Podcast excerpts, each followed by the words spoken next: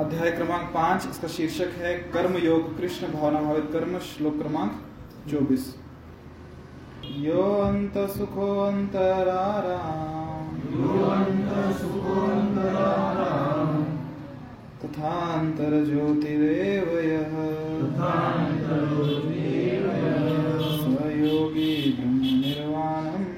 स्वयोगी ब्रह्म निर्वाणम् ब्रह्मभूतोऽधिगच्छति शब्दशात यह जो अंत सुख अंतर में सुखी। अंत आराम अंतर में रमण करने वाला अंतर्मुखी तथा और अंत ज्योति भीतर भीतर लक्ष्य करते हुए एव निश्चय ही यह जो कोई सह वह योगी योगी ब्रह्म निर्वाणम और ब्रह्म में मुक्ति ब्रह्मभूत स्वरूप सिद्ध अधिगच्छति प्राप्त करता है। अनुवाद जो अंतकरण में सुख का अनुभव करता है, जो कर्मठ है और अंतकरण में ही रमण करता है, तथा जिसका लक्ष्य अंतर्मुखी होता है, वह सचमुच पूर्ण योगी है। वह परब्रह्म में मुक्ति पाता है और अंत तो गत्वा ब्रह्म को प्राप्त होता है। तात्पर्य गोपाल जी द्वारा। जब तक मनुष्य अपने अंतकरण में सुख का अनुभव नहीं करता, तब तक भला बाह्य सुख को प्राप्त कराने वाली बाह्य क्रियाओं से कैसे छूट सकता है? मुक्त पुरुष वास्तविक अनुभव द्वारा सुख भोगता है। अतः वह किसी भी स्थान में मौन भाव से बैठकर अंतकरण में जीवन के कार्यकलापों का आनंद लेता है। ऐसा मुक्त पुरुष कभी बाह्य भौतिक सुख की कामना नहीं करता। यह अवस्था ब्रह्मभूत कहलाती है, जिसे प्राप्त करने पर भगवधाम जाना निश्चित है।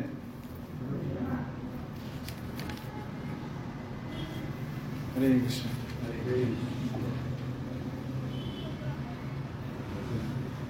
आप से कितने भक्त पिछले सप्ताह थे? शुक्रवार के क्लास को थे? आप लोग थे? सच में? आप थे? नहीं थे। अच्छा कौन कौन पहली बार आए आज? मतलब जो पिछली बार नहीं थे आज आए ऐसे कितने भक्त हैं? पिछली बार नहीं थे आज आए हो।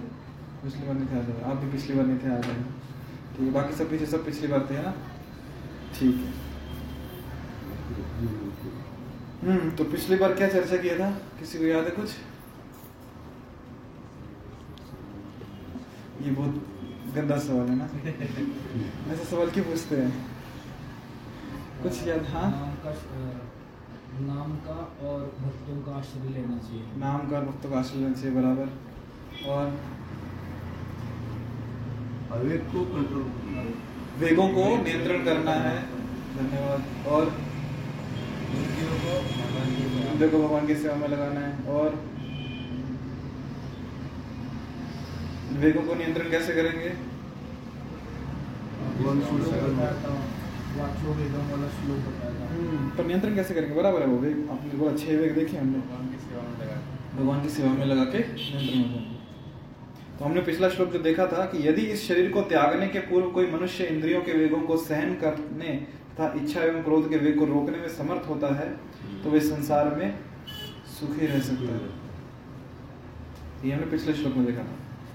अच्छा प्रोपा जी का एक स्टेटमेंट है कि हम सब लोग बनना चाहते हैं ना कि महान बनना चाहते हैं। ग्रेट पर्सन है ना?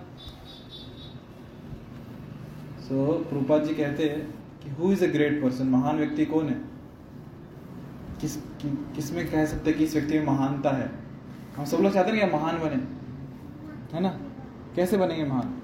तो प्रूपा जी कहते हैं the greatness of a person can be estimated by his ability to tolerate provoking situations कि एक व्यक्ति की महानता कैसे समझी जाएगी? कि उसकी क्षमता कितनी है? किसमें क्षमता? कि वो सहन कर सके, क्या सहन कर रख सके? ऐसी अवस्थाओं को सहन कर सके जो उसको उत्तेजित कर रही तो जो व्यक्ति उन अवस्थाओं में भी सहनशील बने रहे, कि सिचुएशन ऐसी अवस्था जैसे कि वो संभावना के उत्तेजित हो सके, पर वहाँ पे वो उत्तेजित नहीं होता, वो व्यक्ति महान। जैसे यहाँ पे कोई व्यक्ति आपको प्रयास कर रहा है गुस्सा दिलाने का, गालियाँ दे रहा है, कुछ भी बोल रहा है। पर आपको गुस्सा नहीं आ रहा। एटलीस्ट अंदर से तो बहुत बुरा आ रहा है, पर सहन कर रहे हो उसको। तो मतलब आप महान हो। क्यों? ऐसी उत्तेजना पूर्ण अवस्था में भी क्या कर रहे हैं हम लोग? सहन कर रहे हैं उसको। तो वो इतनी महान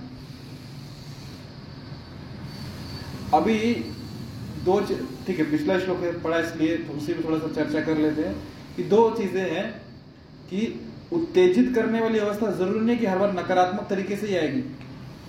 बहुत बार हमें ऐसा लगता है कि जो अवस्था, जो जो अवस्था उत्तेजित कर रही है, वो तो नकारात्मक तरीके से करेगी। बहुत बार ऐसा लगता है ना कि काम वासना परेशान कर रही है, क्रोध परेशान कर रहा है, लोभ है, लालच है, ईर्ष्या, ये सब चीज़ें। ये तो है ही जो हमें उत्तेजित करते हैं। दूसरा कैसे? किसी ने हमें हमारी तारीफ़ कर दी? वो भी सिचुएशन कैसी है? प्रोवोक कर रही है ना हमें? उत्तेजित कर रही है? क्यों? तो किसी ने हमारी निंदा की तब तो ठीक है गुस्सा आता है बुरा लगता है पर जब किसी ने तारीफ़ की तो वहाँ पे भी हम हवा में उड़ने लगते हैं। ज़मीन पे पाँव नहीं पड़ते हमारे। होता कि नहीं ऐसा? जब किसी ने तारीफ़ के दो शब्द कह दिए तो कॉलर हमारे एकदम टाइट हो जाता है। यही सही व्यक्ति जिसने मुझे पहचाना। आज तक किसी ने मुझे पहचाना ही नहीं, इसी व्यक्ति ने पहचाना। तो ये अवस्था आ गई जहाँ पे हमको उत्तेजित किया जा रहा है और हम हो गए। यहाँ इसने दो शब्द कह दिए, हम हवा में उड़ने लगे, वहाँ किसी ने निंदा के दो शब्द बोल के पिन मार दी, सब हवा निकल गई। वापस ज़मीन में। तो हम ऐसे ही उत्तेजना पूर्ण अवस्था में क्या हो जाते हैं? उत्तेजित हो जाते हैं। तो यदि नहीं होते तो महान है। कि किसी ने हमारी तारीफ़ की, निंदा की हमें फ़र्क नहीं पड़ता तो मतलब हम दोनों को सहन कर रहे हैं मतलब हम क्या है? महान है। तो कितने महान लोग हैं यहाँ पे? अभी आप एक खुद अपना टेस्ट कर सकते हो कि आप में कितनी महानता है। The greatness of a person can be estimated by his ability to tolerate provoking situations. तो ये प्रोपा जी का मत मतलब कथन है। हाँ तो यदि इस शरीर को त्यागने के पूर्व कोई मनुष्य इंद्रियों के वेगों को सहन करने तथा इच्छा एवं क्रोध के वेग को रोकने में समर्थ होता है तो वह संसार में सुखी रह सकता है। और महान लोग जनरली संसार में सुखी रहते हैं, जो सहन कर सकते हैं ऐसे वेगों को। और जब भगवान की सेवा में लगाते हैं तो बहुत आसान हो जाता है। चलो, आज के श्लोक पर चर्चा करते हैं। जो अंतकरण में सुख का अनुभव करता है, जो कर्मठ है और अंतकरण में ही रमण करता है तथा जिसका लक्ष्य अंतर्मुखी होता है। वो सचमुच पूर्ण योगी है, वो पर ब्रह्म में मुक्ति पाता है अंततोगत्वा ब्रह्म को प्राप्त होता है। वो इंग्लिश है क्या? हिंदी। मराठी। इंग्लिश है? तो जो अंतकरण में सुख का अनुभव करता है, कहाँ सुख का अनुभव कर रहा है? कहाँ सुख का अनुभव कर रहा है? अंतकरण में। वो कैसे होता है? जो कर्मठ है कर्मठ मतलब? कर्मठ मतलब? मैं इंग्लिश में वही ढूंढ रहा था मीनिंग क्या कर्मठ है? मराठी में क्या बोलो जी सनातन। सनातन। नहीं कर्मठ मतलब? इंग्लिश में एक्टिव मतलब कर्मठ व्यक्ति है मेहनती है। मराठी में क्या लिखा है गुरु जी मराठीत त्याचं वेगळं. देखा नहीं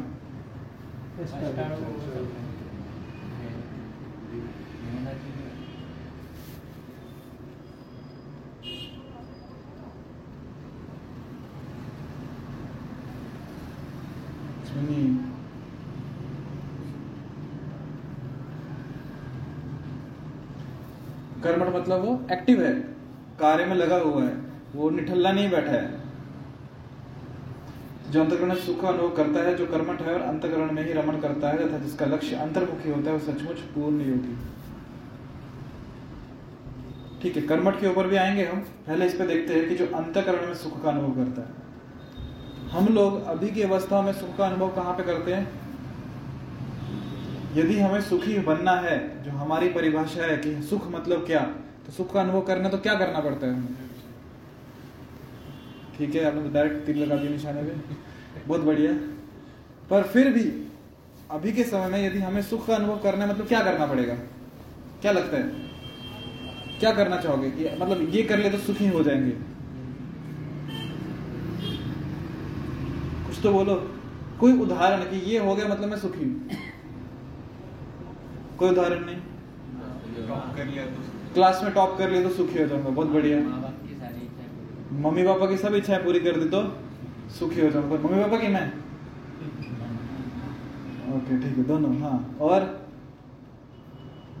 प्रमोशन हो गया। प्रमोशन हो गया तो सुखी हो जाएँगे। सैलरी बढ़ जाएगी महीने की पगार बढ़ जाएगी तो सुखी हो जाएँगे। और? बिज़नेस बढ़। गया तो सुखी हो जाएँगे। धनराशि ज़्यादा आएगी सुखी हो जाएँगे। और?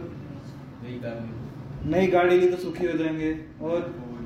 नया फ़ोन कुछ भी नया लिया तो सुखी हो जाएँगे। और?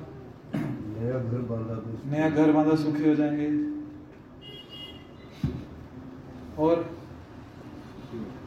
क्या पता है सब सुन सुन के सुखी हो रहे हो आप तो नया नया हो जो अभी तक अनुभव नहीं लिया हो गया। जो अभी तक अनुभव नहीं लिए वो अनुभव लेके सुखी हो जाएँगे। अनुभव कैसे भी आ सकते हैं। अमेरिका जाने का अनुभव अमेरिका जाने का अनुभव नहीं लिया तो सुख लोगे तो सुखी हो जाओगे। चलो ठीक है आपकी मान्यता ऐसी। तो कुल मिला के जो पहला पॉइंट बोला था क्या बोला था? इंद्रिय विषय। कि जो इंद्रियों के माध्यम से हम सुख का भोग करना चाहते हैं वो मिल जाएगा तो सुखी हो जाए। बराबर? उसके उदाहरण आप सबने अलग अलग दिए या फिर जैसे इनका कहना है। क्या नाम होगा ओम ओम का कहना है कि हम जब अमेरिका जाएँगे तो सुखी हो जाएँगे। ठीक है? तो कुल मिला के हम कैसे देख रहे हैं सुख की परिभाषा की? जो बाहर जगत में, सब बाहर की दुनिया में देख रहे हैं ना, ये मिल जाएगा, ये हो जाएगा तो मैं सुखी हो जाऊँगा। मैं नहीं कह रहा कि आप सुखी नहीं होंगे, पर क्या समझ रहे हैं कि बाह्य दृष्टि, जगत में हम सुख ढूंढ रहे हैं और उसके लिए प्रयास भी कर रहे हैं। अभी यहाँ पे क्या कह रहे हैं? कह रहे हैं जो अंतकरण में सुख का अनुभव करता है वो क्या है?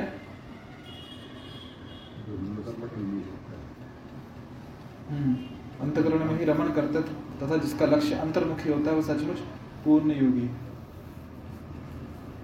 तो ये लोग क्यों नहीं बाहर सुख ढूंढ रहे ये लोग क्यों अंदर सुख ढूंढ रहे?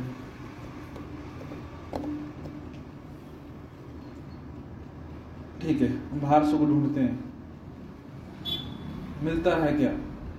नहीं मिलता। नया कुछ भी ले लिया गाड़ी ले ली कपड़े ले लिए घर ले लिया कब तक नया रहेगा वो? जाते हैं। ईएमआई से वापस दुखी हो जाते हैं। लोन भरना पड़ता है उसका है ना? तो घर नया बाँध भी लिया पर कब तक सुखी? एक एक दिन से वो पुराना चालू होना चालू हो जाता है। और अमेरिका जाके भी कहाँ सुखी? तो अमेरिका में जो लोग हैं वो सुखी हैं क्या सब? तो हम लोग अमेरिका जाके सुखी हो जाएँगे। कश्मीर वाला सोचता है मुंबई जाके सुखी होगा मुंबई वाला सोचता है कि मैं दिल्ली जाके सुखी होऊँगा दिल्ली वाला सोचता है मैं गोवा जाके सुखी होऊँगा गोवा वाला सोचता है मैं कश्मीर जाके सुखी होऊँगा। सब घूमते रहते हैं। सुखी? कोई नहीं। तो अपने पास नहीं वो इसकी इच्छा करता है नहीं। जो ऐसे पक्के मकान में रहता है ना वो सोचता है मैं गाँव जाके कहीं तो एकदम कच्चे मकान में रहूँ कुछ एक हफ़्ता भर सुखी हो जाऊँगा। फार्म हाउस में रहूँ सुखी हो जाऊँगा। और कच्चे मकान वाला सोचता है, मैं कब पक्का मकान बनाऊँगा और मैं सुखी हो जाऊँगा? होता है ना ऐसा? तो हम बाहर सुख ढूंढते रहते हैं। नया फ़ोन आया कि मुझे नया फ़ोन मिल जाए तो सुखी हो जाऊँ। आईफोन 14 प्रो पुराना हो गया अभी आईफोन 15 चाहिए। और 15 लेने के बाद? ठीक है, आपको ये एग्जांपल नहीं समझ में आएँगे जिसके पास साइकिल से बाइक से जो व्यक्ति अंदर से सुखी है ना, वो कभी बाहर सुख नहीं ढूंढता। और हम लोग जो बाहर सुख ढूंढ रहे क्यों? अंदर से खोखले हैं। अंदर से पूरी तरह खोखले इसलिए बाहर कुछ ढूंढ रहे सिंपल सा उदाहरण। घर में पेट भर खाना खाया है ना तो इतने निश्चिंत बाहर घूम के वापस आएगा। घर में खाना नहीं मिला ना, बाहर घूमते रहेगा। क्यों? खाने की तलाश में। इस टपरी पे देखेगा, उस टपरी पे देखेगा, इस रास्ते से कहीं सड़क पे भी, मोटरसाइकिल पे जा रहा होगा ना, कहीं पे कुछ बन भी रहा होगा, उसकी नाक उधर ही रहेगी। क्या खुशबू आ रही है। किया है। किया है। कहीं कुछ बन रहा होगा रेस्टोरेंट में बहुत बार लोग बाहर बनाते हैं, क्यों? दिख जाए, बनता हुआ तो लोग आ जाए खरीदने के लिए। तुरंत गाड़ी वहाँ जाती है, क्यों? घर पे कुछ खाया नहीं है। और जब घर से खा के निकलो अच्छे से पेट भर के, फिर रास्ते में कितने भी रेस्टोरेंट आने दो, कितने भी टपरी आने दो, पानी पूरी, जो भी पाव भाजी जो बना रहे हैं गर्दन बिल्कुल नहीं घूमती। बराबर है? क्यों? हो सकता है वो घर से ज़्यादा स्वादिष्ट हो। अंदर से पेट भरा है। पर पेट के गले तक भरा हुआ है हमने। तो अभी वहाँ पे बिल्कुल इच्छा नहीं है कि वहाँ देखे भी कि क्या बन रहा है। इच्छा ही नहीं है अभी क्यों? पूरा भरे हुए और जब खाली हो तो फिर ढूंढते हैं कहीं कुछ मिल जाए तो। यूट्यूब पे ढूंढते हैं कोई नई रेसिपी आई है कि ऐसा होता है। तो जो अंतकरण व्यक्ति सुखी है अंदर से पूरा सेटिस्फाइड है संतुष्ट है। संतुष्टम सततम योगी। वो बाहर कभी नहीं ढूंढेगा कि सुख चाहिए। अच्छा, अंदर से खोखले हैं इसलिए बाहर से सुख चाहिए। कैसा? फिर सुख के लिए दूसरे का धन हड़पते मान सम्मान चाहिए। पैसा चाहिए। लोगों ने मेरी वाह वाह करनी चाहिए, लोगों ने मेरी बात सुननी चाहिए। क्लास में फ़र्स्ट मुझे ही आना चाहिए। पूरे नगर का सेवक सेवक तो ठीक कहने की बात है, पर पॉलिटिशियन में, जो इलेक्शन में मुझे ही जीतना चाहिए। पोजीशन क्यों ये सब? क्योंकि अंदर से खोखले इसलिए सबने मान, सम्मान मतलब होता ना कि अंदर से खोखले हैं, इसलिए हाथ में कटोरा लेके भीख मांग रहे सबके सामने। कोई तो मान दे दो, सम्मान दे दो।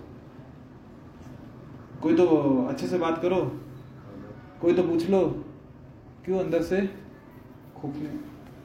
और जो अंदर से भरा हुआ होता है, वो कटोरा लेके हाथ नहीं फैलाता। वो क्या करता है पता है? वो देता है। तो अंदर से सुखी है ना, वो सुख को बांटता है। वो दूसरों को मान सम्मान देता है। वो खुद नीचे बैठ जाएगा, दूसरे को ऊपर बिठाएगा। दूसरों से प्यार से बात करेगा, क्यों? अंदर से भरा हुआ है, सुखी। वो जो अंदर से खोखला है, वो बस कटोरा लेके घूमते रहता है कि मुझे रिस्पेक्ट से बात करो, मेरी समाज में इज़्ज़त है। मुझे सुख दो। क्यों भिखारी हूँ मैं? खोखले अंदर से। और जिसके हृदय में सच में पूरी तरह संतुष्ट है, सुखी है, कुछ नहीं चाहिए बाहर से। तो फिर वो छलकता है, वो दूसरों को देता है दूसरों की सेवा करना चाहता है, दूसरों को सुख देना चाहता है, दूसरों को आनंद देना चाहता है। तो ये योगी है, जो अंतकरण में सुख का अनुभव करता है। अंतकरण में ही रमन करता है। किस पे रमन करेगा वो? कृष्ण एक और चीज़ कह रहे हो कर्मठ है। सिर्फ़ एक जगह पे बैठ नहीं गए वो। कार्य शून्य नहीं हो गया कि कुछ नहीं कर कार्य शून्य नहीं हो गया। कार्यरत है। क्योंकि जीवात्मा का स्वभाव है। क्या स्वभाव है? कर्म। करना। जीवात्मा कर्मठ है। वो शांत नहीं बैठ सकता। छोटे बच्चे देखें, कभी शांत नहीं बैठ सकते। आत्मा का स्वभाव है, काम करते रहना, कुछ ना कुछ करते रहना। अभी हम यहाँ बैठे हैं ना आपको क्या लग रहा है? सिर्फ़ बैठे हैं? कुछ कार्य कर रहे हैं कि नहीं हम लोग? क्या कार्य कर रहे हैं? सुन रहे हैं, श्वास ले रहे हैं। कितने सभ्य लोग हो ना? वो भी तो बताओ ना कि मन कहाँ कहाँ घूम के आ रहे है। मन कहाँ कहाँ घूम के आ रहे है। कर्मठ है कि नहीं बहुत अच्छे से कर्मठ है। पर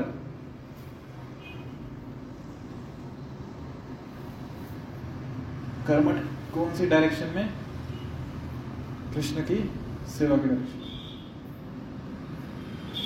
वो सच में पूर्ण योगी है जो अंतकरण में सुखी है, अंतकरण में आनंद का अनुभव कर रहा है, जो दूसरों के सामने कटोरा लेके नहीं घूम रहा। वो परब्रह्म में मुक्ति पाता है और अंत तो गत्वा ब्रह्म को प्राप्त होता है। अंत तो गत्वा लास्ट में किस को प्राप्त होता है वो? पर ब्रह्म को प्राप्त होता है। यानी कि ब्रह्म को परमात्मा। वही, ब्रह्म पर ब्रह्म परमात्मा। इन शॉर्ट कृष्ण को, भगवान को प्राप्त होता है। जो अंतग्रहण में सुखी ठीक है, यहाँ पे योगी की बात हुई है। तो योगी फिर वो भक्ति योगी भी हो सकता है, ध्यान योगी भी हो सकता है। जो अंतकरण में सुखी है, वो और विशेषकर जिसका मन जहाँ पे जो परमात्मा को पाना चाहता है, वो परमात्मा को पाएगा। जो ब्रह्म में लीन हो जाता है, वो ब्रह्म में लीन हो जाएगा। और जो कृष्ण को पाना चाहता है, वो कृष्ण के पास जाएगा।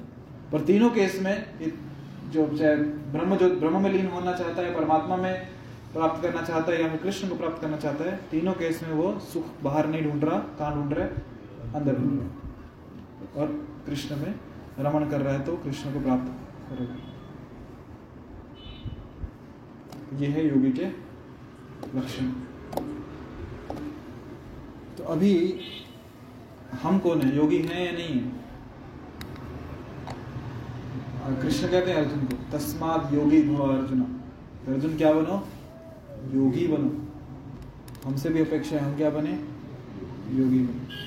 योगी मतलब कौन? योगी मतलब कौन है योगी? चीफ मिनिस्टर की बात नहीं कर रहे हैं। हम किसकी बात कर रहे हैं? कौन योगी? जो योग करता है। योग मतलब? योग मतलब?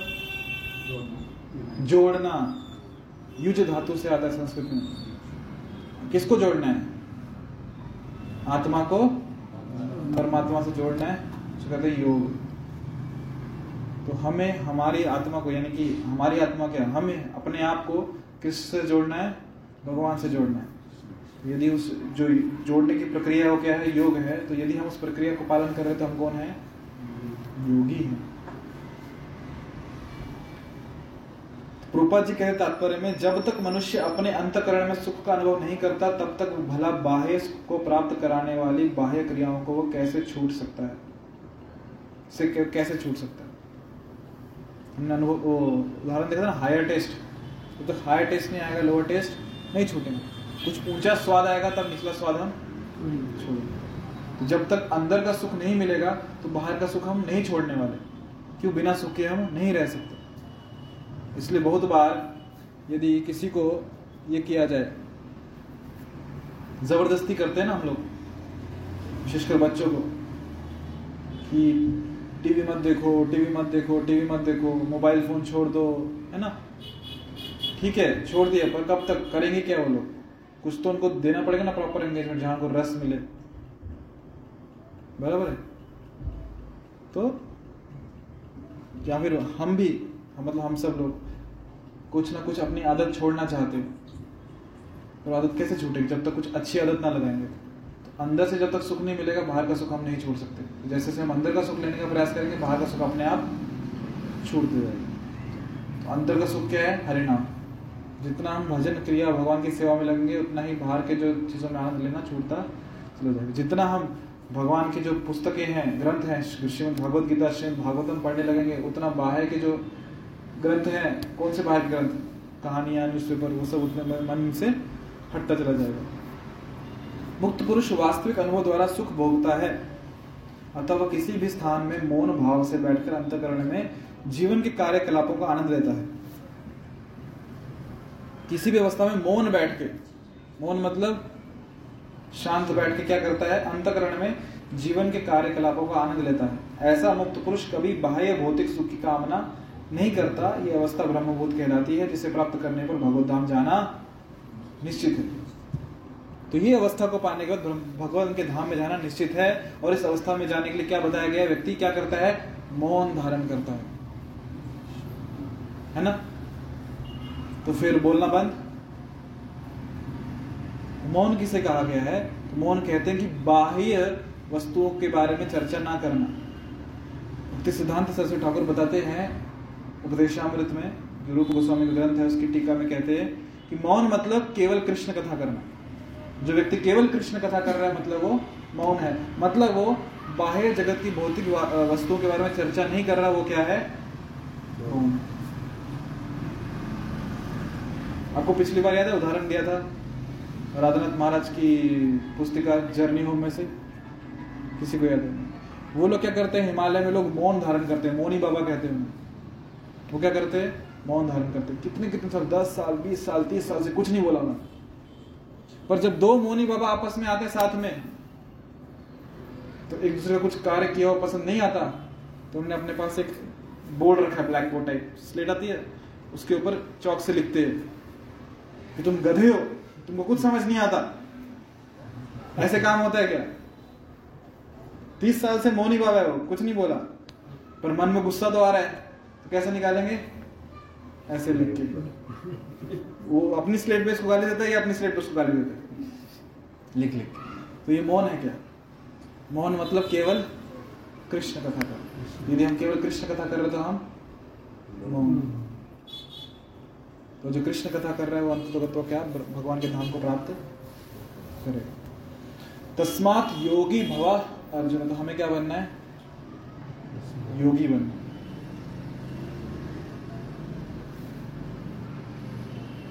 तो एक बार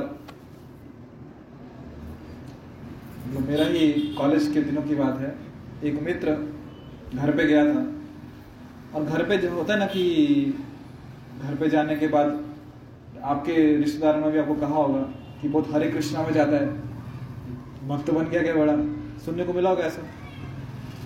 तो उसको भी सुनने को मिला। घर पे गया था तो उसके मामा लोग उसको चिढ़ा रहे थे कि बहुत आजकल हरे कृष्णा कर रहे हैं। भक्त बन गया क्या? तो उसने जो उत्तर दिया, वो उत्तर मुझे बहुत पसंद आया। उसने कहा कि भक्त तो बहुत दूर की बात है। पहले इंसान तो बन जाऊँ मनुष्य तो बन जाऊँ बहुत बार हम मनुष्य भी नहीं होते। रूपा जी कहते, द्विपद पशु। दो पाँव पर चलने वाले पशु। ब्रह्मा जी की सृष्टि में, जब ब्रह्मा जी ने सृष्टि का निर्माण किया उसमें चौरासी लाख योनियों का निर्माण किया। कितना? चौरासी lakh. Eighty four lakh species. उसमें जलचर है, उसमें नभचर हैं तो पानी में रहने वाले, आसमान में उड़ने वाले, उसमें फिर ये कीट, कीड़े मकोड़े हैं, फिर उसमें वृक्ष लताएँ हैं, पेड़ पौधे, फिर पशु हैं, और फिर उसमें से मनुष्य भी। टोटल कितनी योनि है? चौरासी लाख। उसमें से सोचिए हम किसी समुद्र में एक मछली भी बन सकते थे। किसी वृक्ष पे एक बंदर भी बन सकते थे। कोई कीड़ा मकोड़ा बन सकते थे सांप बन सकते थे कुत्ते बिल्ले बन सकते थे कोई पक्षी बन सकते थे। और हम क्या बने? चौरासी लाख यूनिया घूम के आए। हम क्या बने? कितने भाग्यशाली। कि हमको मनुष्य देह मिला। बहुत भाग्य की बात है यदि मनुष्य देह मिला तो। बहुत दुर्लभ है। क्या है? दुर्लभ है। क्या मनुष्य देह? आप बोलोगे, इतना क्या दुर्लभ है? 140 करोड़ तो देश की आबादी पूरे विश्व की तो 814 करोड़ है। लगभग उतनी होगी। इतना पॉपुलेशन भरा हुआ है। और आप बोल रहे मनुष्य देह दुर्लभ है। दोपहर को सड़क पर निकलो, इतना ट्रैफ़िक जाम होता है। लगता है क्या मनुष्य जन्म देह बहुत दुर्लभ है? कितना पॉपुलेशन है ना? है क्या दुर्लभ? लगता है कि दुर्लभ है मनुष्य देह?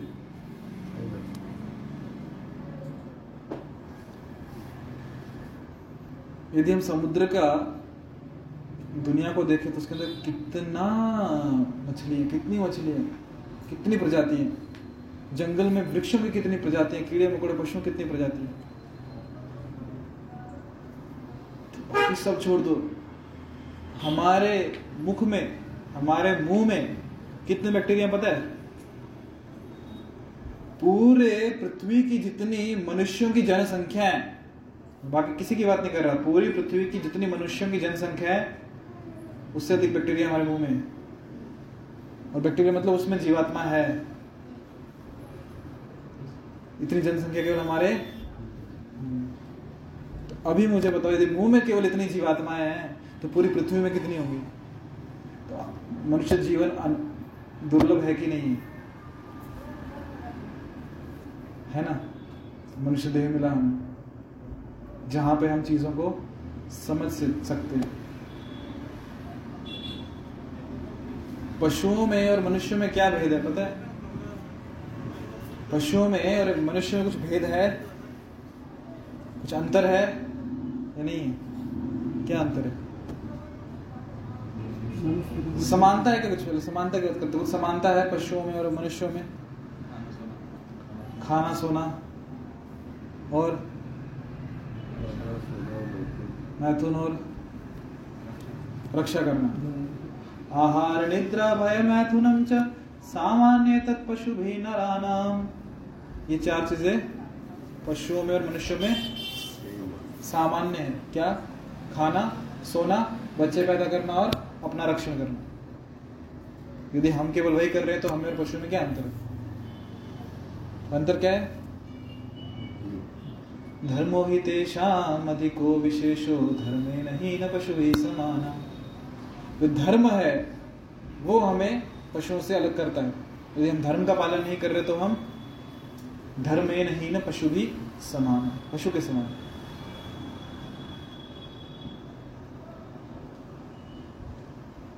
क्या धर्म है? कौन सा धर्म का विशेष पालन करें जो पशुओं से अलग है? वेद कहते हैं, अथातो ब्रह्म जिज्ञासा।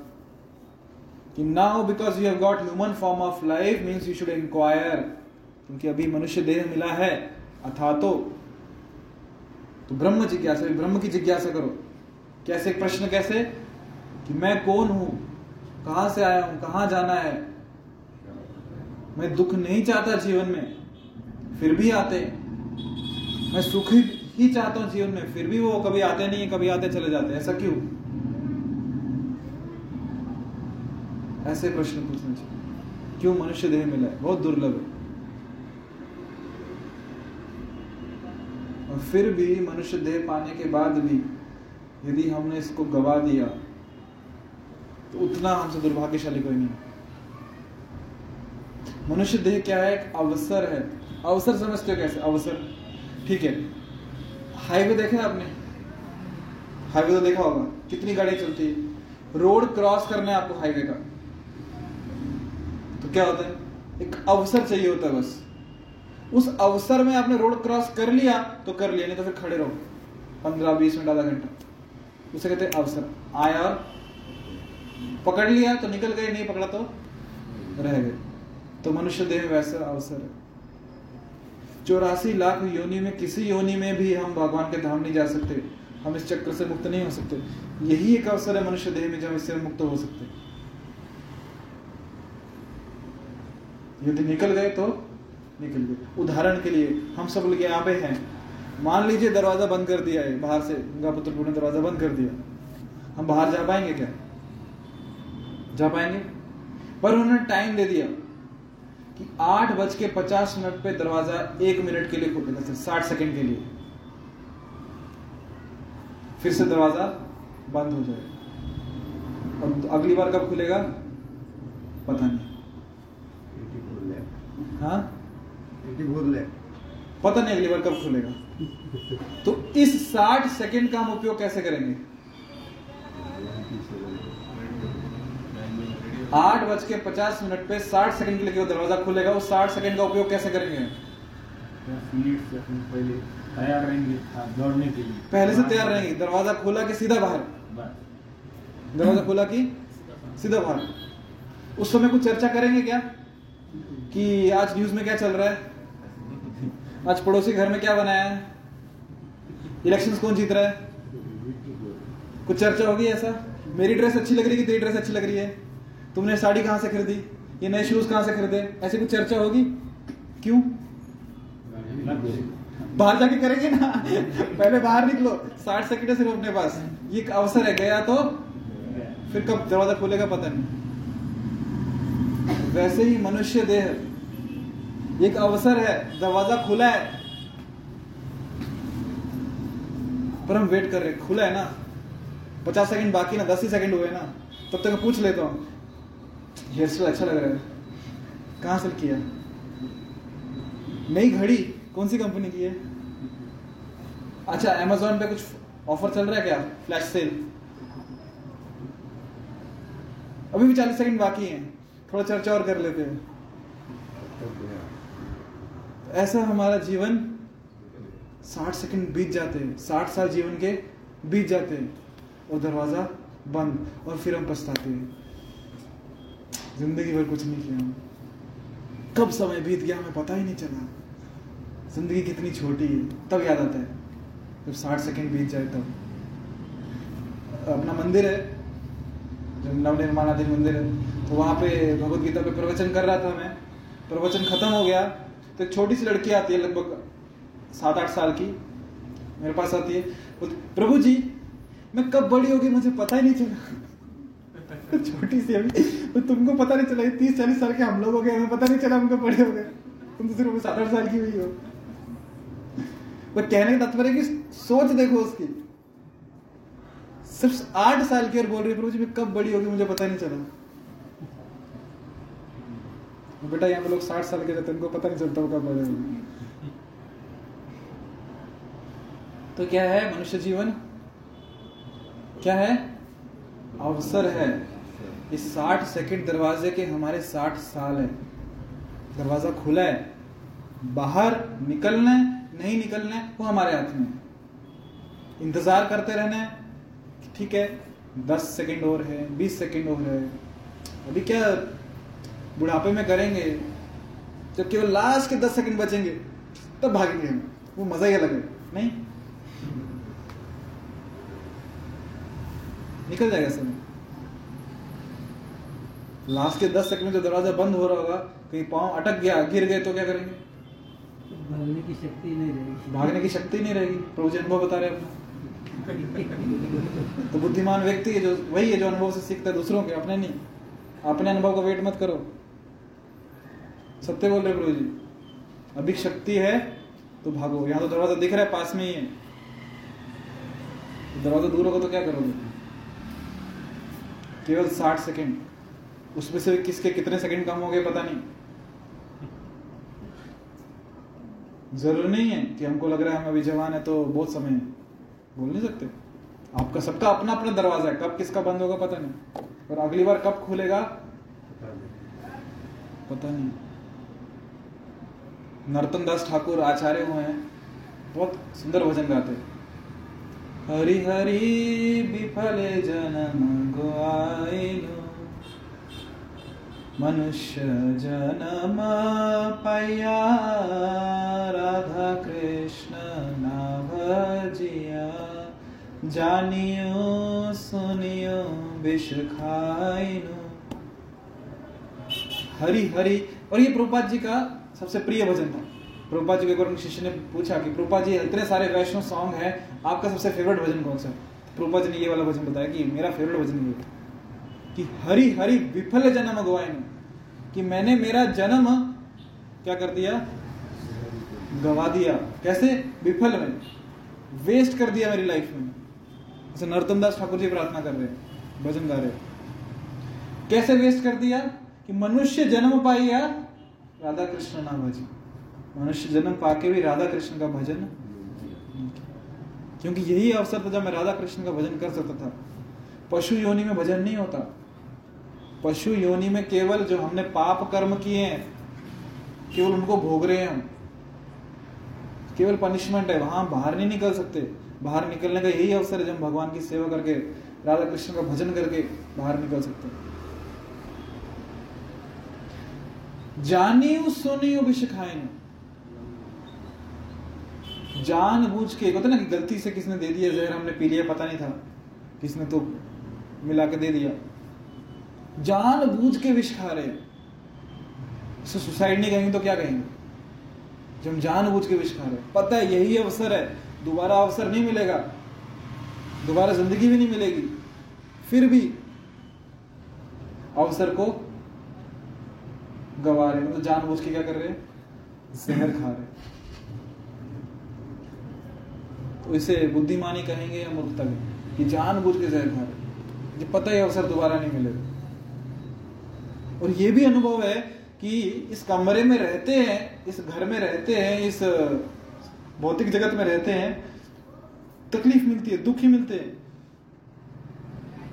बहुत प्रयास करते सुख पाने का। दुख ही। मिलता कितना भी नया नया ले लो चीज़ें, दुख मिलता ही। ऐसा कोई दिन बीता आज तक जिस दिन दुख नहीं आया हो, एक भी दुख नहीं आया, कोई है? इसका आज तक ऐसा दिन बीता कोई? फिर भी जानबूझ के दुख रहे। उपाय दे दिया है। कृष्ण का भजन करो। अब उनके पास धाम में पहुँच जाओगे। भगवान कहते हैं कि सुख का धाम है, आनंद का धाम है। फिर भी जानबूझ के जानी हूँ सुनी हूँ विष खाई जानबूझ के हम जहर खा रहे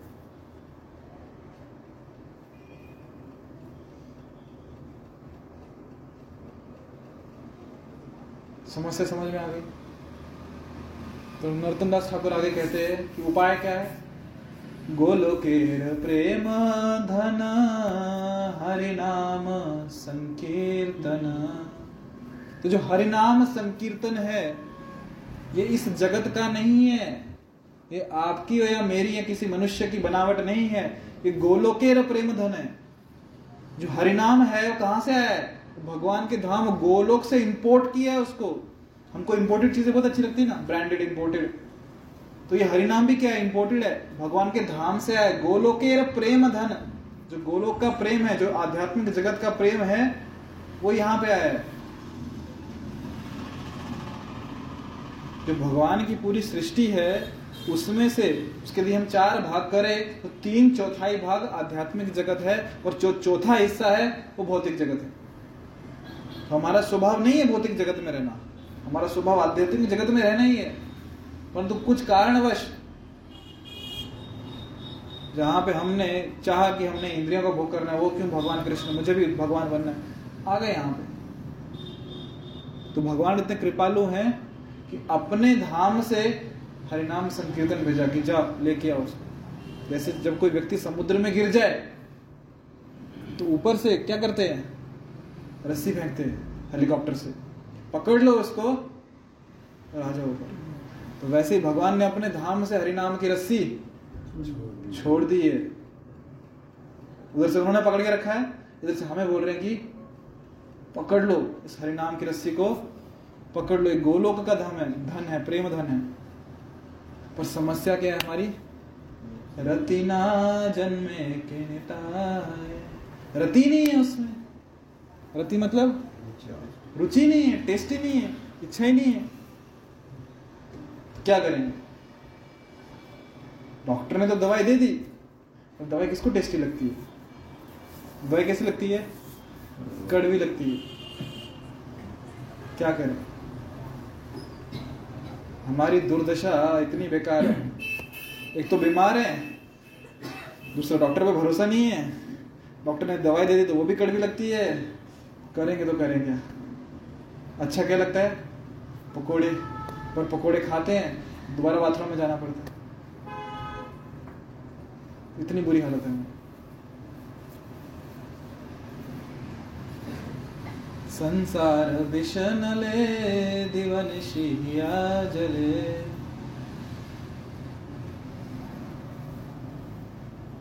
छुड़ाए ना कोनो उपाय। कि संसार में दिन रात हमारा जो हृदय है, वो जल रहा है। और उपाय क्या है छोड़ने का, मुझे पता नहीं। कुछ समझ नहीं आ रहा कैसे इसको बचाऊं मैं। हमारा हृदय दिन रात यहाँ पे जल रहा है। जल रहा है? आप लोगों का हृदय जल रहा है? कैसे? गर्मी बहुत है नहीं? एसी लगाना चाहिए ना यहाँ पे? जल रहा है कि नहीं हृदय? कितने लोगों का हृदय नहीं जल रहा? कोई हाथ नहीं कितने लोगों का हृदय जल रहा है? किसके जल रहा है? जिनका नहीं जल रहा, उनको प्रश्न पूछते हैं।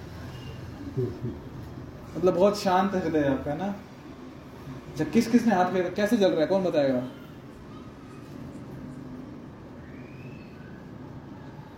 ठीक है। गुस्सा आता है? जो लोग, जिनका हृदय नहीं जल रहा, उनको पूछता हूँ क्रोध आता है कभी? गुस्सा? तो हृदय को क्या होता है? हार्ट बीट बढ़ती है। सब तक अंदर से चुभा रहा है कुछ तो? हार्ट बीट बढ़ चलती है कभी लालच, कभी काम वासना, काम, क्रोध, लोभ, कभी ईर्ष्या, द्वेष किसी से। लगता है कोई कुछ चुभा रहा है। जैसे सुई टोच रहा है कोई तो? अनुभव किया है? नहीं किया तो बहुत शुद्ध जीवात्मा हूँ आप लोग। आपके चरणों में दंडोत प्रणाम आप साक्षात भगवान के धाम से आए हो। किया अनुभव? कोई अंदर से कुछ तो चुभा रहा है, जल रहा है हृदय अंदर से? किया अनुभव? इस जलन की बात करें रतन दास ठाकुर, कि दिन रात मेरा हृदय जल रहा है। उपाय क्या है? कैसे इस जलन को शांत करो? ब्रजेंद्र नंदन जय सचि सुत हैलो से बलराम हैलो निताय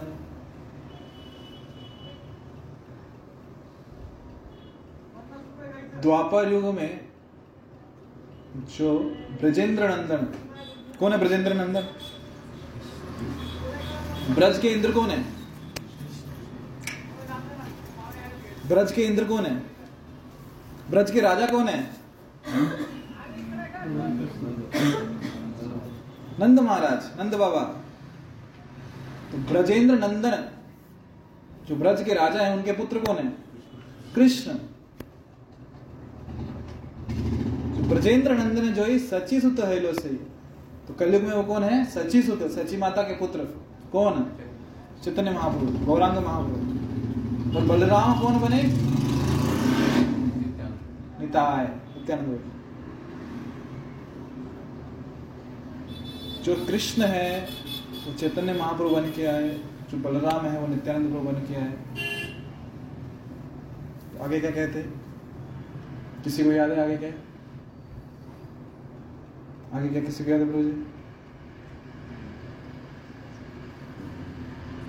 পাপিতাপিয়তা ছিল হরি निहार तार साक्षी जगाई मन। जितने भी पापी हैं, तापी हैं, छल करने वाले, छल कपट करने वाले लोग हैं, उनका उद्धार कर दिया किसने? किसने उद्धार कर दिया? हरि नाम ने उद्धार कर दिया। चैतन्य महाप्रभु नित्यानंद ने उद्धार कर दिया। किसके माध्यम से? हरिनाम के माध्यम से हम सबका उद्धार कर दिया। जब भगवान कृष्ण और बलराम आए थे तो उन्होंने जीवात्मा का उद्धार किया। कैसे उद्धार किया सबका? उनको मार के उद्धार कर दिया। कृष्ण, बलराम जब आए, उन्होंने असुरों का उद्धार कैसे किया? उनको मार के उद्धार कर दिया। असुर कैसे थे? पापी थे, छल कपट करने वाले थे तो उनको मार के उनका उद्धार कर दिया। सोचिए, यदि कृष्ण, बलराम अभी कलयुग में आ जाएँ अपने नॉर्मल रूटीन में कपटियों का उद्धार करने के लिए पापियों का उद्धार करने के लिए यदि यहाँ प्रकट हो जाए स्वयं कृष्ण बलराम तो क्या होगा? हमारा बात करेंगे पहले। तो क्या होगा? यहाँ पे यदि कृष्ण बलराम उपस्थित हो जाए तो क्या होगा? हाँ? असुरों को मार देगा। असुरों को मार देंगे। असुर कहाँ मिलेंगे? यही में से। यहाँ में हॉल में कोई बचेगा? ना कथा करने वाला बचेगा, ना सुनने वाला बचेगा।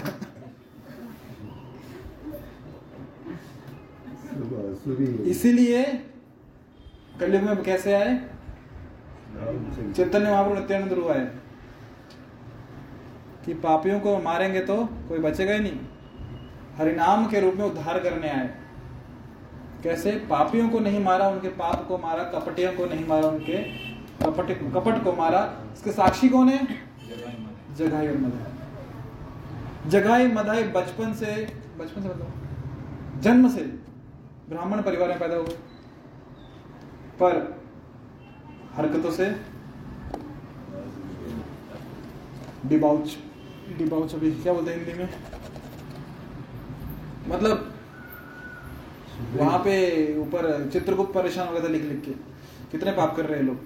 उनकी हार्ड डिस्क पूरी भर चुकी थी। इतना पाप कर रहे जो लोग रिपोर्ट लेके आ रहे थे कि पाप किया, जब तक वो वापस आते तब तक दस पाप और कर लेते थे। इतना पाप किया था। उनके सब रिकॉर्ड भर गए थे। किसके? यमराज जी। एक के बाद एक फ़ाइल भरते जा रहे थे, इतना पाप कर रहे थे। पूरे पर्वत बन गए थे पापों के। तो ऐसे जगह मधाई का उद्धार कर दिया किसने? चैतन्य महाप्रभु नित्यानंद। तो जब चैतन्य महाप्रभु नित्यानंद प्रभु ने जगाई मधाई का उद्धार कर दिया, और जब ये न्यूज़ यमराज जी को मिली, क्योंकि उन्होंने तो पूरा प्लानिंग कर लिया था ना, इतने पाप के मतलब वो सोच रहे थे कौन सा नया नरक बनाओ इनके लिए। भागवतम के पाँचवें स्कंद में 28 नरकों का वर्णन है। जो कौन सा पाप करता है तो कौन सा नरक में जाता है। अभी इतने पाप इन दोनों ने किए, इनके लिए कौन सा नया नरक बना वो सोच रहे थे? ये नरक भी कम पड़ेंगे। तो चैतन्य महाप्रभु ने उनका उद्धार किया मतलब कि उनको मारा नहीं, उनके सब पाप खत्म कर दिए। मतलब जितनी भी हार्ड डिस्क सब फाइल्स डिलीट जितना रिकॉर्ड था सब ज़ीरो जब ये पता चला, यमराज जी को, वो पे बेहोश हो गए। मज़ाक लग रहा है? सच में बेहोश हो गए थे? बोले, ऐसा व्यक्ति मैंने आज तक नहीं देखा, जो इतना कर कृपालु है। इतने पाप और सब ज़ीरो जब सुना कि इतने कृपालु चैतन्य महाप्रभु यमराज जी हो ये साक्षी है जगह मतलब इसके कि चैतन्य महाप्रभु नित्यानंद हरिनाम के माध्यम से सबका उद्धार कर रहे यदि हम चाहते कि हमारे दिन में जलन हो रही है, काम, क्रोध, लोभ, मोह ईर्षा द्वेष, ये सब चीज़ें जो गंदगी हृदय में साफ़ हो जाए और हम भी इस अंतस्करण के सुख का अनुभव कर सके तो क्या करना होगा? चिंतन प्रभु का आश्रय लेना होगा। कैसे? हरिनाम के माध्यम से। हरे कृष्ण हरे कृष्ण कृष्ण कृष्ण, हरे हरे हरे राम हरे राम राम राम, हरे हरे। तब कह सकते हैं हाँ हमने मनुष्य जीवन का लाभ लेने का प्रयास कर रहे हैं। जो अवसर मिला है, उसका लाभ ले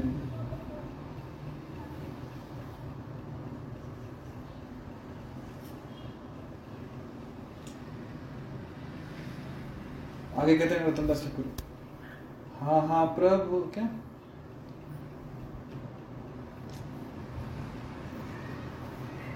हाँ हाँ प्रभु नंद सुत वृषभानु सुतयुत करुणा करो ही बार। नरतम दास कहे, नाथ लीह रंगे पाए, तुम बिन के छे मारो हे कृष्ण, नंद के पुत्र हो। जो श्रीमती राधा रानी वृषभानु के पुत्री श्रीमती राधा रानी के संग आए हो तो आपसे क्या प्रार्थना है? मेरा, मुझ पे कृपा करो, करुणा करो। नर्तन दास ठाकुर ये प्रार्थना कर कि मुझे कभी भी अपने चरणों से दूर ढकेलो मत, मुझे अपने चरणों का आश्रय लो। कि इस बार इस जीव पे क्या कर दो? करुणा कर। दो तो ये जो अवसर मिला है मनुष्य देह में उद्देश्य एक ही होना चाहिए कि आज तक हमने बहुत जन्म लिए, आगे कितने लेंगे हमें पता नहीं। आज तक बहुत सारे जन्म लिए, कितने लिए पता है? आगे कितने लेंगे? पता नहीं। पर कम से कम ये जो अवसर मिला है, इस जीवन में ये जीवन कृष्ण को समर्पित dedicate this one life to Krishna पिछले जन्म का हमें पता नहीं, अगले जन्म हमने देखे नहीं, पर ये जो जीवन है, ये जो मनुष्य योनि अभी इस बार जो मिली है, ये जीवन में कृष्ण को अर्पण करता हूँ करती हूँ। इतना कर सकते हैं हम लोग? कौन कौन कर सकता है कि ये जीवन हम कृष्ण को अर्पित करते हैं। इसलिए नहीं क्योंकि बाजू वाला हाथ खड़ा कर रहा है, इसलिए क्योंकि मुझे करना है। प्रमाणिकता से, क्योंकि मनुष्य जन्म बहुत ही दुर्लभ।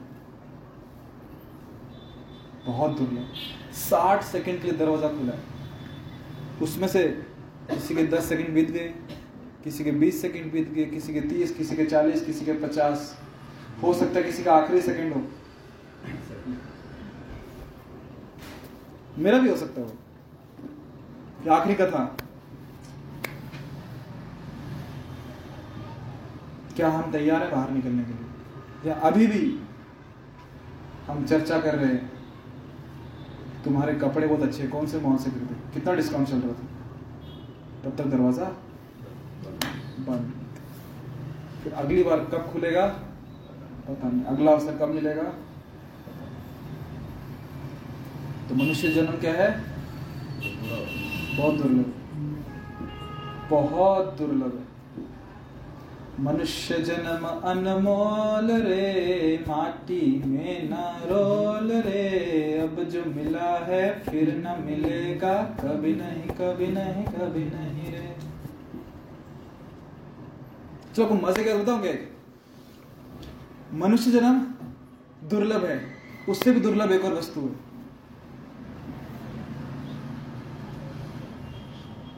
क्या? दुर्लभम मानुषम देहो देही नाम क्षण भंगुरा। जो मनुष्य जन्म है क्या कह रहे हैं? दुर्लभ है और क्षण भंगुर है। कब खत्म हो जाएगा पता नहीं। बुलबुला कैसे पानी में? आ, कब आता है कब जाता है पता नहीं खत्म। दुर्लभ है मान लिया। तत्रापि दुर्लभम मन्य। उससे भी जो मनुष्य जन्म इतना दुर्लभ है उससे भी दुर्लभ क्या है? एक वस्तु है। क्या? ओके तत्रापि दुर्लभ मन्य वैकुंठ प्रिय दर्शनम क्या दुर्लभ है उससे? क्या? वैकुंठ प्रिय दर्शन उसका मतलब क्या होता है?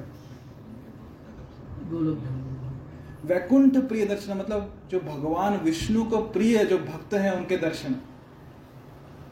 मनुष्य जन्म बहुत दुर्लभ है।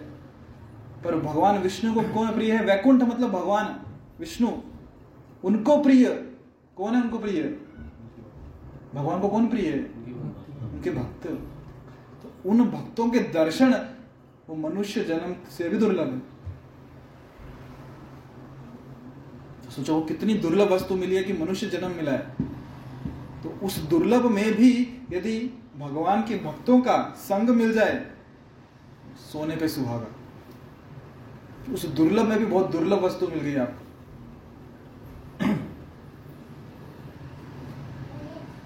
ऐसा कौन बोल रहे हैं? श्रीमद भागवतम। कि भक्तों का संग कितना दुर्लभ है। पिछली बार चर्चा कर रहे थे ना? ठीक है, यहाँ तो भक्तों का संग मिल रहा है। कितने गिने चुने आप उंगलियों पे गिन सकते हो कितने भक्त मिल रहे हैं। बाहर जाओ, पूरे दिन भर में कहाँ भक्त मिलते हैं? मिलते। भक्तों का संग बहुत दुर्लभ है। चौरासी लाख योनियों में जो मनुष्य हैं, उस मनुष्य में भी कितने भक्त? तो जब ऐसी दुर्लभ में भी दुर्लभ वस्तु मिल रही है तो कितना लाभ लेना चाहिए उस वस्तु का? कितना लाभ? तो हम कल्पना कर पाते हैं कि हम कितने भाग्यशाली हैं। देखो तीन प्रकार के लोग होते हैं। पहला वो जो अज्ञानी, जिसके पास ज्ञान नहीं कि ठीक है, ये दुर्लभ वस्तु है अपन कुछ उसका वैल्यू क्या है पता नहीं, ठीक है। दूसरा वो व्यक्ति होता है जिसके पास ज्ञान होता है कि हाँ ये दुर्लभ वस्तु है। तीसरा वो व्यक्ति जो अभाग्यशाली होता है, उसे कहते हैं सबसे ज़्यादा अभाग्यशाली। क्यों? उसको ज्ञान है, दुर्लभ वस्तु भी मिली, फिर भी उसका लाभ नहीं उठाया। सबसे ज़्यादा भाग्यशाली होता है। एक तो हो गया ना, मुझे कभी वस्तु मिली नहीं। ठीक है। एक होता मुझे मिल गई थी, पर फिर भी मैंने गवा पहला वाला अभागा था, दूसरा वाला भाग्यशाली था, वस्तु मिल गई, तीसरा अभागे से भी अभागा है, कि वस्तु मिलने के बाद भी उसका उपयोग नहीं कर पाया। तो हम कौन सी कैटेगरी में अभागे हैं, भाग्यशाली हैं? कौन सी कैटेगरी में? कौन सी यदि हम जो वस्तु मिली है, जो लाभ हमें मिला है, उसका लाभ उठाना जानते हैं तो हम भाग्यशाली। तो यदि इतना अच्छा अवसर हमें मिला है, पहला दुर्लभ अवसर कि मनुष्य देह मिला है, जहाँ दरवाज़ा खुला है, अगले दस, बीस, तीस सेकंड के लिए उसमें भी दुर्लभ अवसर ये है कि भक्तों का संग मिल गया है सोचो कितने भाग्यशाली हैं। तो इतना भाग्य होने के बाद भी, भाग्यशाली होने के बाद भी यदि उसका अवसर का लाभ नहीं उठाएँगे तो हमसे बड़ा दुर्भाग्यशाली दुनिया में कोई नहीं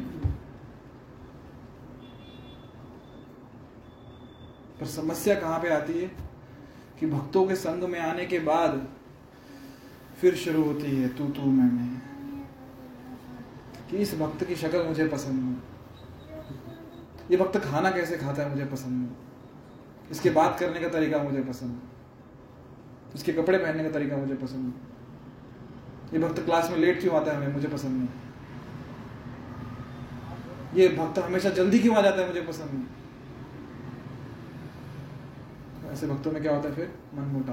जब सेवा करते हैं तो सेवा ऐसे नहीं, ऐसे ही होनी चाहिए जैसे मैं बोल रहा हूँ। इतनी दुर्लभ वस्तु हमें मिली है भक्तों का संग मिला ऐसे भक्तों, इस भक्तों के संग में आने के बाद भी यदि हम इन छोटी छोटी चीज़ों में अटक जाते हैं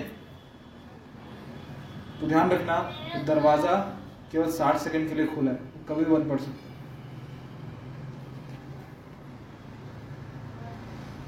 और भक्तों के संग में आने से क्या लाभ होता है पता है? भक्तों के संग में रहने से ये लाभ होगा कि भक्त आपको बार बार याद दिलाएगा। केवल तीस सेकंड बचे। ट्वेंटी नाइन सेकेंड बचे। ट्वेंटी एट सेकेंड बचे। निकलो बाहर। बार बार याद दिलाएगा। प्रभु जी आज माला की कि नहीं की? माता जी माला कितनी बाकी है? आज ग्रंथों का अध्ययन किया कि नहीं? इस बार प्रोग्राम को आए थे कि नहीं आए थे? आप कहीं बाहर कुछ खाते तो नहीं हो? बार बार याद दिलाएगा। ये लाभ है किसका? भक्तों के संग। वो सहायता करेगा हमें कि आने वाले साठ सेकंड के अंदर अंदर हम बाहर निकल जाए, बिना हमारा ध्यान भटके हुए। तो यदि ऐसे हमारे हितेशी शुभ चिंतक भक्त से हमने द्वेष कर लिया, फिर बाकी लोग तो है ही हमें भुलाने के लिए। कोई नहीं, साठ सेकंड, ये दरवाज़ा छोड़, तेरे को दूसरा दरवाज़ा दिखाऊँगा मैं। मार्केट में नया आया वो वो ज़्यादा देर के लिए खुला रहता है। उस दरवाजे से जाएँगे। कोई नहीं सर बंद हो गए तो क्या हुआ? अगली बार खुलेगा ना कभी तो। मैं हूँ ना साथ में, दोनों साथ में जाएँगे। कब जाएँगे पता नहीं, पर दोनों साथ में जाएँगे। तब तक सड़ेंगे यहीं पे? ऐसे बहुत लोग हैं हमारे पर यदि भक्तों का संग नहीं किया तो क्या होगा? अटक जाएँगे। और भक्तों के संग में भी खतरा है। कि भक्तों के प्रति द्वेष करेंगे तो फिर प्रॉब्लम हो जाएगी। कि भक्तों के प्रति द्वेष करेंगे और हमने क्या कहा? वैकुंठ प्रिय। भगवान कृष्ण को भक्त बहुत प्रिय है। भक्तों के प्रति द्वेष करेंगे तो अभी तीस सेकंड बचे थे ना? अभी बंद कर देंगे दरवाज़ा। रह तो उधर ही। नहीं खोलना दरवाज़ा। क्यों? कहाँ पे आना है? मेरे पास आना है। मुझे तो भक्त प्रिय है। तो यहाँ तो मेरे साथ भक्ति भक्त है। तो तेरी एक भक्त से निपट रही। तो यहाँ पे मेरे इतने भक्तों के साथ क्या कैसे जमाएगा? यदि एक भक्त से तो कैसे बातचीत करनी है, वो नहीं समझ में आ रहा। एक भक्त को रिस्पेक्ट नहीं दे सकता। तो मेरे धाम में तो कितने भक्त हैं? लक्ष्मी सहस्त्र शत संभ्रम सेवे माम।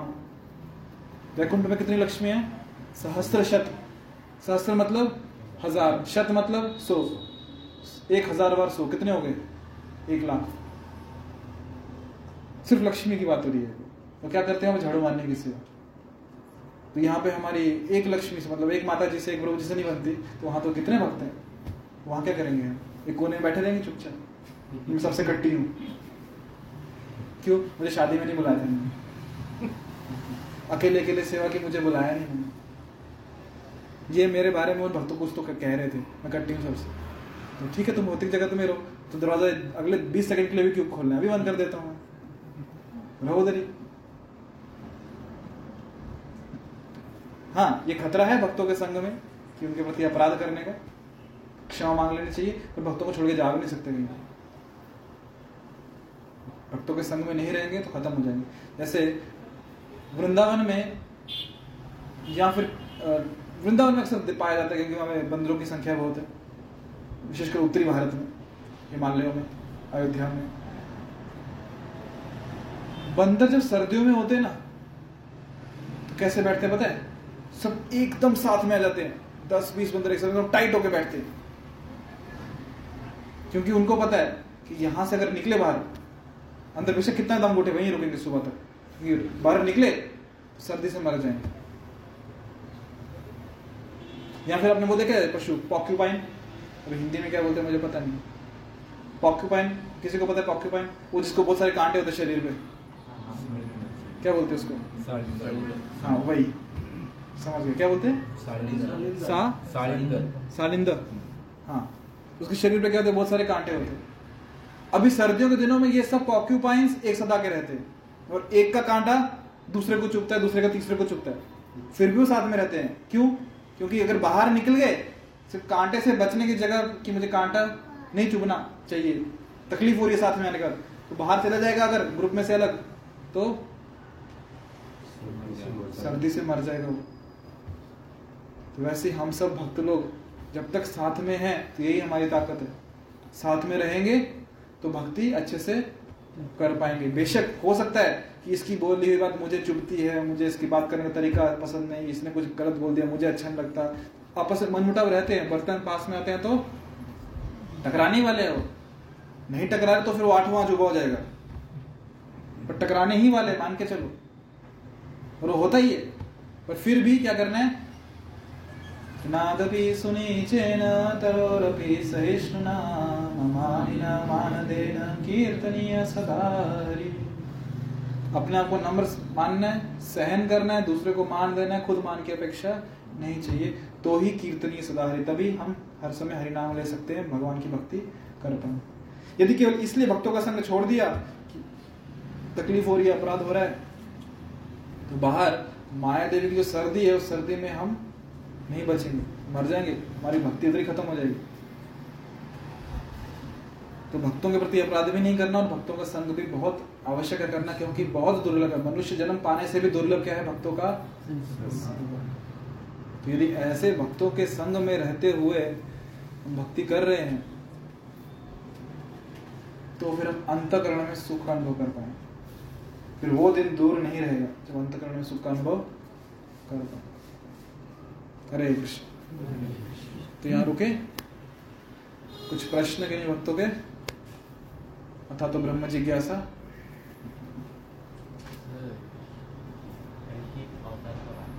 कल की अवतार? कब आएगा?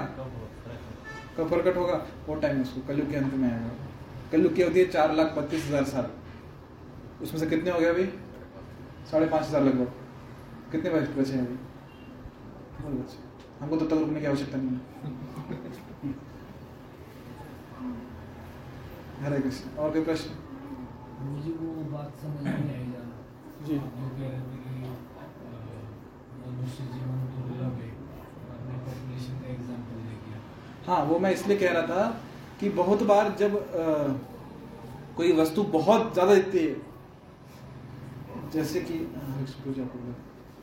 जैसे कि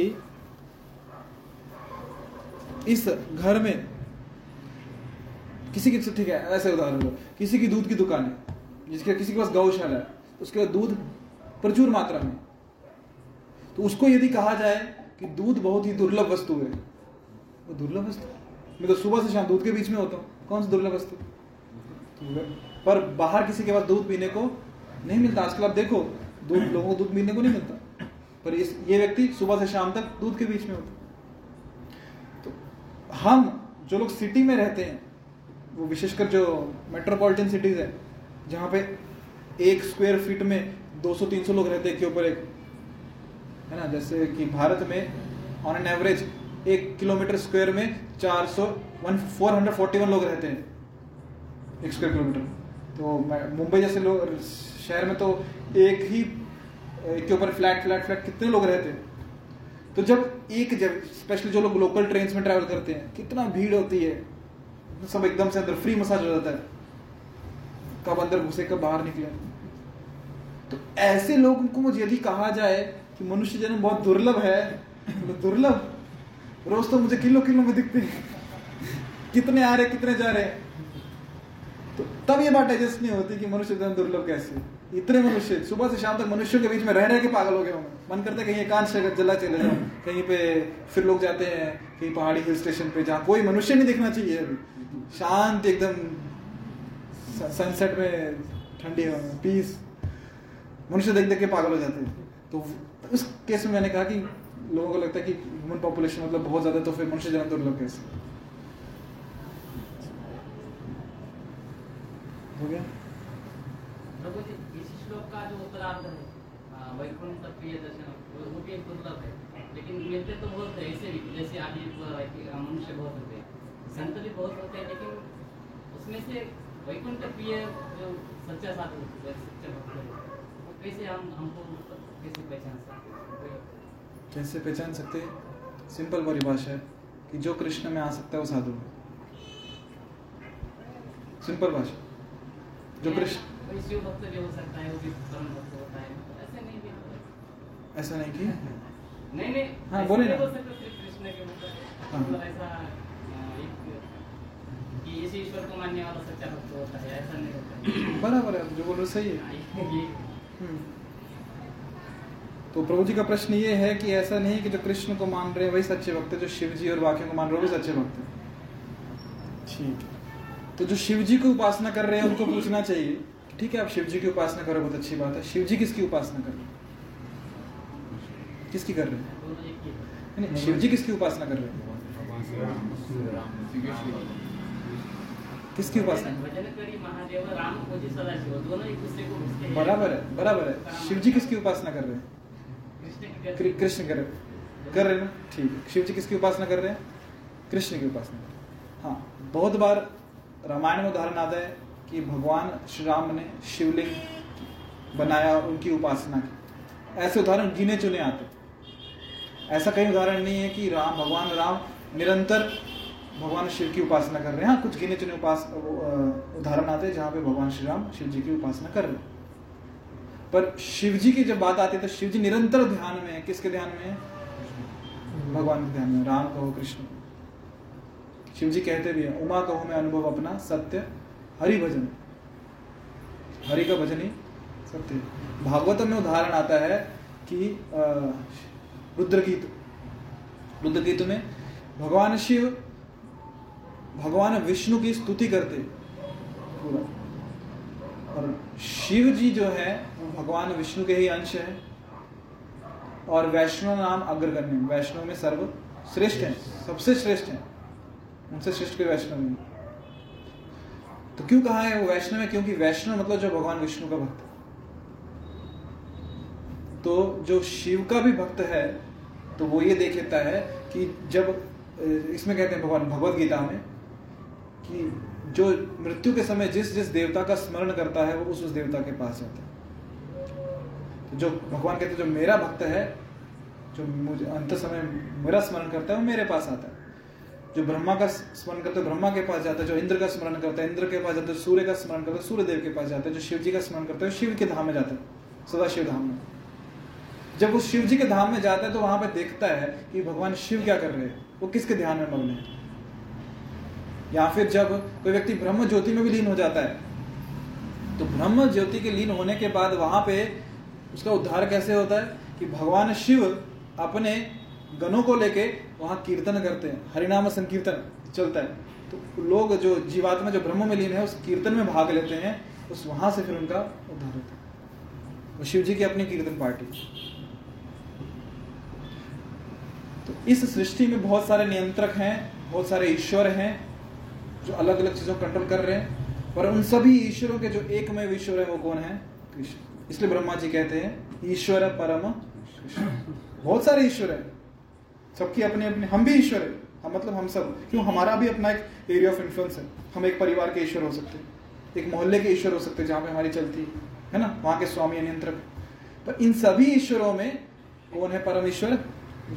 कृष्ण। तो इसलिए भागवतम में आता है, श्रवणम कीर्तनम विष्णु स्मरण कि जब श्रवण करना है, कीर्तन करना किसका? विष्णु का है तो उसे श्रवण, कीर्तन कहते बाकी कीर्तन नहीं है। जी। तो जो हम बाकी देवी देवताओं की उपासना कर रहे हैं, उससे लाभ अवश्य होगा कि हम निचले गुणों से ऊपर उठेंगे, तमोगुण से रजोगुण, सत्वगुण में आएँगे। सत्वगुण में आएँगे, जब हम उनके धाम में जाएँगे जो देवी का धाम हो, शिव का, भगवान शिव का धाम हो, जो बाकी देवताओं का धाम तो वहाँ जाने के बाद फिर हम देखेंगे कि वो किसकी उपासना कर रहे हैं। फिर वो किसकी उपासना कर तो हम भी उनकी उपासना करें भागवतम में इनका उदाहरण आता है, चित्रकेतु महाराज का। चित्रकेतु जब महाराज जाते हैं, विमान में बैठ के शिव जी के धाम में, कैलाश धाम में तो शिव जी क्या कर रहे होते पार्वती जी के साथ बैठ के कृष्ण कथा कर रहे होते सब साधु लोग साथ में बैठे हैं और क्या कर रहे हैं? कृष्ण कथा कर रहे हैं। कि जब भी हम भगवान शिव का कहीं पे भी देखते हैं, उदाहरण आते तो वो भगवान कृष्ण या राम के गुणगान में उनकी लीला स्तुतियों में ही मग्न हाँ। रामायण में जब उदाहरण आता है कि राम जी शिव जी की उपासना कर रहे हैं, ऐसे गिने चुने दो तीन उदाहरण आते क्योंकि नर लीला में आए हैं तो उपासना कर पर शिव जी के जितने उदाहरण हैं, इवन आप भगवान के किसी भी धाम में चले जाओ, हर धाम में शिव जी शिवलिंग के रूप में उपस्थित है। क्यों? उस धाम के संरक्षण के लिए। जो उनका नित्य सेवा है, जो वैकुंठ धाम है, जो आध्यात्मिक जगत है, आध्यात्मिक जगत के बाहर ही भगवान का कैलाश धाम है, विरजा नदी के उस तरफ़। क्यों? कोई ऐरा गहरा नत्थु खैरा भगवान के धाम में न चलो। तो वैसे जितने भी इस जगह जगत में भी आध्यात्मिक जगत है, फिर आप जगन्नाथपुरी कह लो, वृंदावन कहो, मथुरा कहो, द्वारका कहो दक्षिण भारत में श्रीरंगम चले जाओ, कहीं पे भी जाओ तो हर धाम के बाहर भगवान शिव जी उपस्थित हैं, धाम के रक्षा के तो वह भगवान शिव का बहुत ऊँचा दर्जा है, वैष्णव सबसे श्रेष्ठ है, अग्रगण्य है, उनको प्रणाम करते हैं सब लोग। परंतु भगवान कौन है केवल कृष्ण ही है, ऐसा मैं नहीं कह रहा हूँ, ऐसा सभी शास्त्र कह रहे हैं, ऐसा स्वयं ब्रह्मा जी कह रहे हैं, ऐसा स्वयं शिव जी कह रहे हैं। यदि आप शिव भागवतम पढ़ोगे तो उसमें शिव जी रुद्र गीत है, शिव जी ने पूरी स्तुति गाई भगवान विष्णु। प्रचेताओं थे वो? प्रचेताओं को गता जी? और कुछ प्रश्न यही था मतलब देवी भागवत जब हम सुनते हैं तो देवी को सबसे बड़ा मान- मतलब ताई माना जाता है। जी ही तो इसलिए सबका सार श्रीमद भागवतम दिए पूरे वेदों का सार। इसलिए जब नारद मुनि जब वेदव्यास जी ने पूरा सब वेद लिख लिए उपनिषद सब पुराण लिख लिए तो उनको शांति की प्राप्ति नहीं हुई। अभी भी निराश थे वो। नारद मुनि उपस्थित हुए। तो वेदव्यास जी नारद मुनि को कहते हैं कि मैंने इतने ग्रंथ लिखे, वे चार वेद लिखे, अठारह पुराण लिखे, एक सौ आठ उपनिषद लिखे, परंतु तो अभी भी मन में शांति नहीं है। क्या करूँ? तब नारद मुनि ने कहा, क्योंकि तुमने कोई ऐसा ग्रंथ नहीं लिखा जहाँ पे भगवान का एकदम, कहते ना, प्योर, शुद्ध स्तुति की हो। ऐसा कोई ग्रंथ नहीं लिखा, जहाँ पे भगवान की शुद्ध स्तुति हो। बाकी जगह पे जो पढ़ने वाले लोग कंफ्यूज हो जाएँगे। जैसे आप बोल रहे हो कि इसमें ऐसा लिखा है, इसमें ऐसा लिखा। तो अपनी स्वार्थ की इच्छा से मुझे ये चाहिए, वो चाहिए तो कौन से देवी देवता के पास जाऊँ? तो लोग कंफ्यूज हो जाएँगे। जैसे मॉल में जाते हैं तो लोग कन्फ्यूज़ हो जाते हैं। ये प्रोडक्ट लूँगी, ये प्रोडक्ट लूँ। नारद मुनि ने कहा कि ऐसा ग्रंथ लिखो जहाँ पे शुद्ध रूप से तुम पूर्ण पुरुषोत्तम भगवान कृष्ण की स्तुति कर सको। फिर वेदव्यास ने श्रीमद भागवतम लिखा और फिर उनको संतुष्टि तो भगवान, प्रणाम सबको है, परंतु जो पूजनीय, जो भगवान है, वो एक ही है, वो कौन है? पूर्ण पुरुषोत्तम भगवान श्री हरे कृष्ण। तो यहाँ रुके। तो श्रीमद भगवद गीता की शिल प्रपाद की। हरे कृष्ण। भगवद गीता में भगवान कहते हैं, मन मना मन मना भव मद भक्तो मध्याजी माम नमस्कुरु। कि मेरी पूजा करो, मुझे नमस्कार करो, मेरी उपासना करो, प्रणाम करो, मेरी शरण में आओ। ऐसा डायरेक्टली कृष्ण बोल रहे। परंतु शिव जी क्या बोलते हैं? कृष्ण की शरण में।